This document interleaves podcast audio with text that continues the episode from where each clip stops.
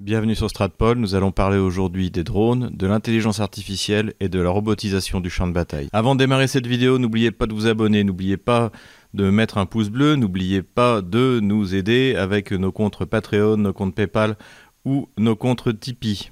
Ces 20 dernières années, la robotisation du champ de bataille s'est fait de plus en plus importante sur les différents théâtres d'opération dans le monde. En pointe dans ce domaine, on trouve bien entendu les États-Unis avec la DARPA ou Boston Dynamics, dont on a vu circuler sur Internet et dans les médias ces robots chiens ou ces robots euh, humanoïdes aux performances étonnantes. On est encore loin de voir ces systèmes de haute technologie extrêmement coûteux déployés sur les champs de bataille.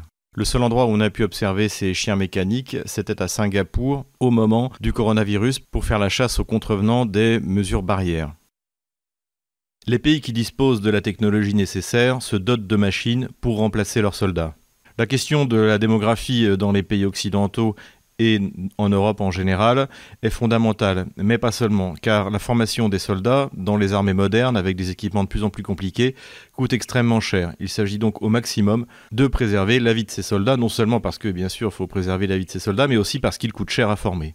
Pour certains pays qui mènent encore des guerres impérialistes, comme on a pu le voir en Irak, en Syrie ou en Libye, c'est aussi un moyen de compenser le fait que les populations européennes ou occidentales ne sont plus prêtes à voir leurs soldats mourir dans des guerres impérialistes comme on a pu le voir à l'époque de la colonisation ou à l'époque de la décolonisation. L'on a très bien vu en Syrie que les Occidentaux ont été obligés de se limiter à des tirs de missiles tout à fait euh, insignifiants sur le territoire syrien parce que aucun pays occidental ne voudra jamais débarquer une armée comme ça a été fait en Irak et c'est sans doute la dernière fois qu'on aura vu une coalition occidentale débarquer des centaines de milliers de soldats sur un territoire outre-mer. Ainsi, tous les grands pays auxquels leur technologie le permet développent des robots qui sont pour l'instant télécommandés, mais qui à terme, grâce à l'intelligence artificielle, pourront décider eux-mêmes de leur tactique en fonction de la mission qui leur a été donnée, et pourquoi pas de modifier leur cible. Cela pose évidemment un problème éthique, mais malheureusement c'est à peu près le même problème éthique que posa l'arbalète à l'époque médiévale. Aucun pays moderne ne renoncera au développement de l'intelligence artificielle, et notamment en Russie, où c'est devenu une priorité dans la bouche de Vladimir Poutine. Искусственный интеллект – это будущее не только России, это будущее всего человечества. Здесь колоссальные возможности и трудно прогнозируемые сегодня угрозы. Тот, кто станет лидером в этой сфере, будет властелином мира. И очень бы не хотелось, чтобы эта монополия была сосредоточена в чьих-то конкретных руках. Поэтому мы, если мы будем лидерами в этой сфере, также будем делиться этими технологиями со всем миром, как мы сегодня делимся э, атомными технологиями, ядерными технологиями. Но чтобы, э, чтобы не стоять в конце очереди, нужно этим, над этим работать уже сегодня. C'est d'ailleurs en Russie que la perspective de déploiement de robots terrestres télécommandés est la plus avancée. Plusieurs de robots type Uran ont d'ailleurs été testés en Syrie, sans pour autant jusqu'à présent donné satisfaction. Il faut comprendre que dans le développement de ces armes, la Russie reste sur le modèle soviétique qui a prévalu dans les années 30. Les armes doivent être faciles à produire, bon marché et faciles à réparer. Le but de la Russie n'est donc pas de fabriquer un humanoïde ou un chien mécanique, mais de produire le plus rapidement possible ces petits véhicules robotisés à chenilles capables de déminer, de faire de la reconnaissance et même de tirer avec des canons de plus ou moins gros calibre et des missiles anti-chars. Les États-Unis ne sont pas en reste et d'ailleurs deux véhicules chenillés télécommandés viennent d'être présentés au ministère de la Défense américain. Cependant, il semble que dans ce domaine, ils soient en retard par rapport aux Russes comme dans le domaine des armes hypersoniques. C'est dans le domaine des avions sans pilote que la technologie a le plus progressé et ces aéronefs sont désormais déployés sur tous les théâtres d'opération partout dans le monde.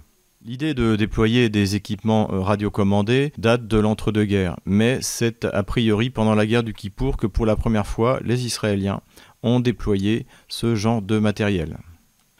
Nous avons décidé arbitrairement de classer ces drones en cinq catégories. Les drones lourds qui peuvent peser jusqu'à 20 tonnes, les drones moyens qu'on appelle mâles, les drones légers de reconnaissance, les drones suicides et également les drones civils ou de type civil qui peuvent être déployés sur les champs de bataille. Le développement de drones lourds qui sont censés accompagner les avions de chasse ou même voler seuls en accomplissant eux-mêmes des missions pour lesquelles ils ont été programmés va de pair avec la conception des avions de chasse de sixième génération. Toutes les grandes puissances technologiques et aéronautiques développent ce type de drone. En France, Dassault développe le Neuron, que l'on voit ici à côté du Rafale. Les Anglais avec BAE Systems développent le Taranis. Les Chinois avec l'AVIC 601S Lijian développent également leur propre système. Les Russes, quant à eux, développent le C-70 Ochotnik, c'est-à-dire chasseur, que l'on voit ici voler avec le Sukhoi 57. Il semble que le projet russe soit assez avancé et que, comme pour les autres équipements, la production en série soit un objectif euh, réaliste à moyen terme. Notons que selon certaines sources, le Sukhoi 57 lui-même est censé pouvoir être utilisé en tant que drone sans pilote. Les États-Unis, avec le projet X-45 et aujourd'hui X-47B, sont également très avancés. Le problème évoqué dans la presse spécialisée est le coût de ces drones qui, contrairement aux catégories de drones dont nous allons parler après, ne représentent pas un bénéfice financier. Il est donc difficile aujourd'hui de savoir quand tous ces matériels seront mis en service dans les armées modernes.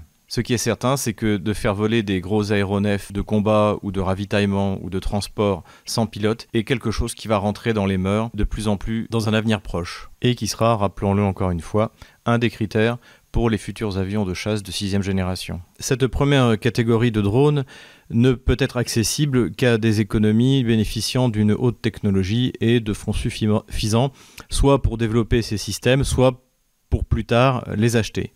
La deuxième catégorie, en revanche, est plus intéressante et surtout, elle a défrayé la chronique à l'occasion des conflits récents auxquels nous avons eu affaire dans le monde, en Syrie, en Libye et récemment au Nagorno-Karabakh. Il s'agit de drones de plus petite taille, moins coûteux et qui pèsent environ entre 500 kg et 2 tonnes. Le plus connu de ces drones est le fameux MQ-1 Predator qui a eu ses heures de gloire sur les différents théâtres d'opération et y compris dans de nombreux films américains. Lui pesait 500 kg, tandis que son successeur, le général atomique euh, MQ-9 Reaper, lui pèse euh, plus de 2 tonnes et jusqu'à 4 tonnes avec tout son armement.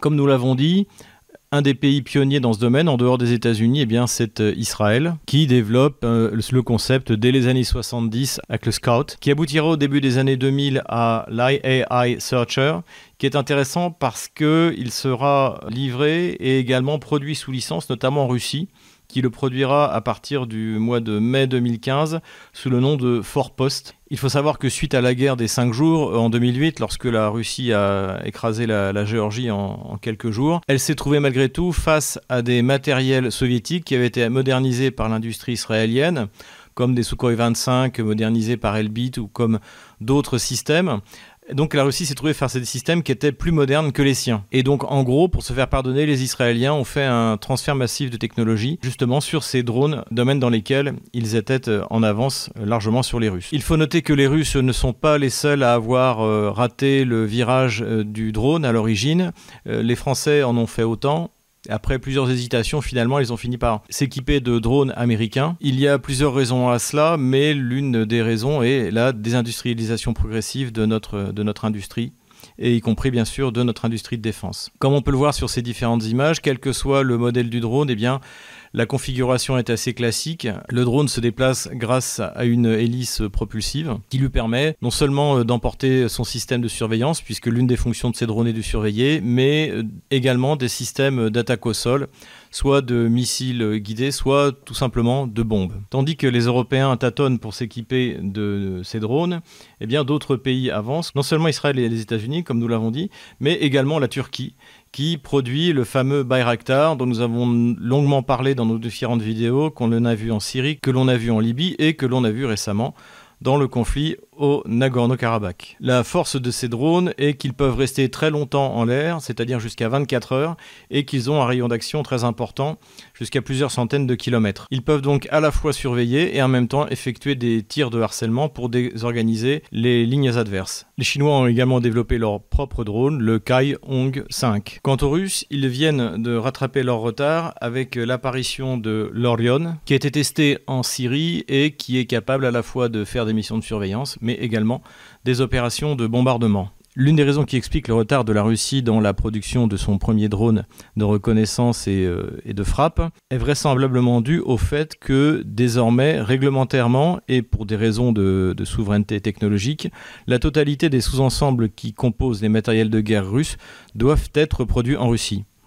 Ce problème d'ailleurs s'est posé pour la Turquie, puisque lorsque l'on regarde la composition euh, du Bayraktar, en fait c'est un assemblage turc, mais de nombreux composants qui viennent de différents euh, pays occidentaux, euh, du Canada, des États-Unis. Lors du conflit au Nagorno-Karabakh, les Canadiens ont d'ailleurs décidé de cesser d'exporter les sous-ensembles. Ces restrictions étant dues au conflit au Nagorno-Karabakh, il est vraisemblable qu'elle sera prochainement levée dans la mesure où aujourd'hui l'une des cibles commerciales du Bayraktar, c'est l'Ukraine, et que évidemment le Canada est partie prenante et que ça ne dérangera absolument pas le Canada de voir des drones turcs opérés par les Kéviens bombarder les zones de Lugansk ou de Donetsk. La littérature militaire actuelle a beaucoup parlé de l'emploi des drones et de savoir si ces drones représentaient un réel danger pour les armées contemporaines. Ce qui est certain, et d'ailleurs c'est pour cela que les drones ont été notamment développés en Israël, c'est que les drones donnent un avantage et permettent des économies dans le cadre d'un pays qui en occupe un autre. C'est le cas d'Israël qui peut à moindre frais maintenir une surveillance aérienne sur la Palestine. De la même manière, pour les États-Unis, face à des troupes en Irak qui n'ont pas de système de défense antiaérienne efficace, utilisé dans le cadre de l'observation et de frappe ciblée des drones en Irak, a été euh, quelque chose d'économique et d'efficace. Les drones peuvent être également utilisés dans le cadre d'assassinats ciblés. On l'a vu récemment avec l'assassinat du général Soleimani en Irak. Les Turcs ont déployé les drones euh, en Syrie. Et comme nous l'avions dit à l'époque, une fois l'avantage de la surprise passé, face à une armée moderne ou en tout cas dirigée par euh, une armée moderne qui est l'armée russe, eh bien ces systèmes sont rapidement mis hors service et euh, étant donné que leur prix est quand même assez significatif, hein, on parle de 5 millions de dollars l'unité pour un Bayraktar, eh bien il s'est avéré que face à une armée moderne et bien équipée, le drone n'est pas un choix ni stratégique ni tactique pertinent. Les drones turcs ont également été déployés en Libye contre les forces du maréchal Haftar pour les forces de Tripoli et elles ont eu quelques succès et on les a vus notamment détruire des systèmes antiaériens russes Pansir, ce qui a entraîné toute une série d'articles sur l'efficacité ou non des systèmes anti-aériens Pansir. En fait, ce qu'il faut savoir, c'est que ces systèmes sont des systèmes anciens qui avaient été livrés par la Russie en 2004 ou 2005 aux Émirats arabes unis et que c'est eux qui ont fourni euh, ces vieux systèmes Pansir au maréchal Haftar. Les systèmes Pansir actuels russes euh, sont d'une toute autre catégorie et disposent notamment des systèmes de détection supplémentaires qui leur permettent de détruire les drones.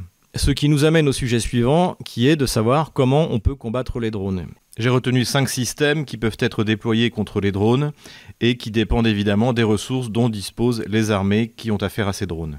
Le premier, c'est les leurres et le camouflage, puisque les drones sont des systèmes de surveillance aérien et que les leurres peuvent montrer leur efficacité, surtout quand euh, en plus des leurres optiques, on ajoute des leurres thermiques qui simulent euh, la chaleur, par exemple, d'un char d'assaut. Les Russes sont en pointe dans ce domaine puisqu'ils disposent de toute une gamme de matériel gonflable. Cela dit, la construction de leurres est à la portée de n'importe quelle armée, même la plus pauvre.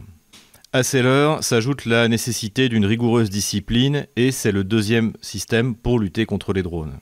C'est ça qui était extrêmement choquant dans l'armée du Nagorno-Karabakh, c'est que malgré la menace qui était devenue rapidement évidente des drones, eh on voit notamment dans les bombardements des soldats agglutinés sur des chars, des chars embossés mais pas camouflés. C'est toute une discipline et une formation qui doit être faite aux troupes terrestres pour qu'elles apprennent à se protéger, au moins en protection passive, de ces drones. Le second moyen de se protéger des drones, eh bien, ce sont les système de guerre euh, électronique. Système dans lequel la Russie a également fait des, euh, des percées assez, euh, assez importantes qui ont été d'ailleurs reconnues en Occident, notamment avec les Krasukha. L'une des raisons d'ailleurs, pour reparler du conflit au Nagorno-Karabakh, qui fait que les drones turcs, au moins au début, ont pu faire ce qu'ils voulaient, c'est que les systèmes que s'était procuré le ministère de la Défense arménien n'ont pas été à la hauteur. Sans doute pour des raisons d'économie ou de corruption a priori, une enquête est en cours et nous finirons bien par le savoir. D'après les informations qui ont été publiées par l'ancien chef d'état-major de l'armée arménienne, le général Akobian, c'est le système de brouillage Pôle 21 qui a donné de meilleurs résultats dans la lutte contre les drones Bayraktar au début du conflit. Pendant 4 jours, grâce à ce système, les drones ont été cloués au sol. Le système Pôle 21 est un système qui permet de brouiller les GPS et qui empêche ainsi le déploiement des drones. Cela dit, toujours selon le général Akobian, au bout de quatre jours, les Turcs avaient trouvé le moyen de contourner ces brouillages. Et c'est finalement l'utilisation des systèmes de brouillage Krasukha 4, dernier modèle russe, qui ont permis de clouer au sol définitivement les drones azéris et qui ont sans doute et vraisemblablement poussé l'Azerbaïdjan à la négociation. Ces systèmes de guerre électronique peuvent agir aussi bien sur la localisation du drone, puisque les GPS sont brouillés, ou même euh, le système de commande à distance qui est utilisé par les opérateurs des drones. Quatrième système qui peut être utilisé contre les drones, il s'agit des systèmes antiaériens, soit des canons, notamment euh, les Français ont développé une munition de 40 mm Airburst qui permet de tirer rapidement et de faire exploser un obus à proximité d'un drone. On est toujours également dans, quelque, dans quelque chose qu'il faut prendre en compte, c'est le rapport coût. C'est-à-dire euh, tirer un missile S-300 ou S-400 pour abattre un drone n'a aucun intérêt si tant est que ce soit efficace technologiquement. Il faut être capable de détruire un matériel de cette taille qui avance lentement parce que c'est une grande vulnérabilité des drones, c'est-à-dire c'est le fait qu'ils avancent très lentement à des vitesses largement subsoniques. Il s'agit donc de pouvoir les détruire soit au canon, soit avec des missiles antiaériens faciles à produire et qui ne soient pas trop chers. Et on remarque d'ailleurs sur le nouveau système Pantsir russe, c'est qu'il y a désormais des roquettes sous-calibrées dans les tubes des roquettes euh, initiales. La difficulté pour euh, des petites armées, même bien motivées et relativement bien équipées, sera de détruire des drones qui peuvent voler jusqu'à 10 à 12 000 mètres, car jusqu'à présent, ni la République populaire de Donetsk, ni la République populaire de Lugansk ne disposaient de systèmes capables de frapper jusqu'à 10 à 12 000 mètres d'altitude. Cependant, récemment, les républiques populaires ont affirmé être capables désormais de détruire des drones jusqu'à 12 000 mètres. Cinquième système qui peut être utilisé contre les drones, qui est développé dans quasiment tous les pays industrialisés, mais qui est déjà en service dans l'armée russe, ce sont les lasers, et notamment le fameux Peresviet dont nous avions déjà parlé, qui avait été annoncé par Vladimir Poutine en mars 2018. Voilà donc pour les moyens de se protéger des drones. Revenons donc maintenant à notre énumération des catégories de drones. La troisième catégorie sur laquelle nous allons passer rapidement, eh c'est l'utilisation de drones légers ces drones assez faciles à utiliser et à concevoir se, trouvent à peu près dans toutes les armées, donc je ne m'attarderai pas sur ce sujet. Quatrième catégorie, nous avons ajouté dedans eh bien, ce qu'on appelle les drones suicides. Les drones suicides sont un matériel qui est appelé à se développer. Nous en avons parlé également dans notre vidéo sur le, le conflit au Nagorno-Karabakh, puisque les Israéliens ont vendu massivement des Harop. Donc en fait, ce sont des drones qui vont s'abattre euh, directement sur leur cible. La Russie vient de mettre en service également, après l'avoir testé en Syrie, le Lancet, et il semble avoir donné toute satisfaction. Ce ne sont pas euh, des technologies extrêmement compliquées, et finalement, elles ne sont pas si chères dans la mesure où elles sont extrêmement précises face, encore une fois, à des armées qui n'ont pas des moyens efficaces pour se défendre. Il faut ouvrir là une petite parenthèse stratégique et souligner que la multiplication de ces drones peut à terme remettre en cause les accords internationaux sur la maîtrise des armements et notamment sur la maîtrise des vecteurs. Ces drones, en effet, même s'ils volent à des vitesses largement subsoniques, le Harop par exemple vole à 450 km/h, peuvent voler sur de longues distances jusqu'à 1000 km. Ils se comportent donc en quelque sorte comme des missiles de croisière lents et cela peut remettre en cause ainsi ces traités internationaux sur la maîtrise des armements. Notons enfin pour clore cette catégorie de drones que les Chinois ont déployé un système de drones assez intéressant qui ressemble à un lance-roquette multiple et qui consisterait à saturer l'espace avec des petits drones guidés. Donc un concept euh, visiblement assez intéressant. Cinquième catégorie, ce sont les petits drones que l'on peut acheter dans civil et qui peuvent être soit adaptés, soit utilisés tels quels dans le cadre d'un conflit armé. Et c'est par exemple ce que l'on a observé beaucoup dans le Donbass où de part et d'autre de la ligne de front, du côté kievien ou du côté du Donbass, de Donetsk ou de Lugansk, eh bien beaucoup de ces drones civils ont été utilisés. Le ministère de la Défense de la République populaire de Donetsk a récemment d'ailleurs affirmé qu'ils avaient abattu un drone Magic 2 kievien qui avait servi à régler un tir d'artillerie. Toute cette gamme de drones, de toute manière, que ce soit dans le domaine civil ou militaire, y compris les tout petits drones, les micro-drones, continueront à être développés et pourront à la fois être utilisés sur les champs de bataille, mais en même temps eh euh, dans le civil ou la protection intérieure, notamment la surveillance des mouvements de foule, des manifestations, etc. etc. Les succès d'ailleurs limités remportés par les drones turcs en Syrie, en Libye et même dans le Nagorno-Karabakh ne doivent pas nous faire surestimer l'impact des drones dans la guerre moderne. Les drones moyens mâles d'aujourd'hui sont dangereux lorsqu'ils sont déployés contre des armées faibles, mal préparés par des armées qui ont une supériorité tactique et technologique significative. Le drone est avant tout rentable et efficace dans le cadre d'une guerre asymétrique. Une armée, même petite, avec une DCA décente, un système de protection efficace et une forte discipline, rend l'utilisation des drones extrêmement aléatoire et surtout extrêmement coûteuse dans la mesure où ces systèmes d'armes, même s'ils coûtent moins cher que des avions, des chasseurs bombardiers, représentent un investissement important particulièrement pour des armées par exemple comme celle de la taille de l'Ukraine. Ajoutons que dans le Donbass, avec ses systèmes de brouillage radioélectronique, la Russie peut en principe contrôler la totalité de l'espace aérien sans quitter même son territoire. Elle teste aujourd'hui des systèmes capables de brouiller toutes les émissions jusqu'à 4000 km. En conclusion, nous pouvons dire que la robotisation, l'utilisation des drones et de l'intelligence artificielle sur le champ de bataille ne fait que commencer. L'utilisation de l'intelligence artificielle, qui doit permettre aux soldats ou aux pilotes de prendre les meilleures décisions au meilleur moment est inévitable. La question évidemment de l'éthique de l'utilisation de ces nouvelles technologies se pose, mais l'humanité n'a pas eu besoin d'intelligence artificielle pour envoyer deux bombes atomiques sur Hiroshima ou Nagasaki, pour utiliser le gaz de combat à Ypres ou l'agent orange au Vietnam. Ajoutons que même une puissance pacifique est condamné à développer et à produire ces technologies, dans la mesure où il y aura toujours dans le monde des puissances impérialistes qui, elles, ne s'opposeront aucun problème éthique ou moral, si ce n'est que publiquement en tenant un discours lénifiant qui ne trompera évidemment personne. Voilà pour cette vidéo sur les nouvelles technologies du champ de bataille. J'espère qu'elle vous a plu et encore une fois, n'hésitez pas à nous soutenir dans la description de cette vidéo.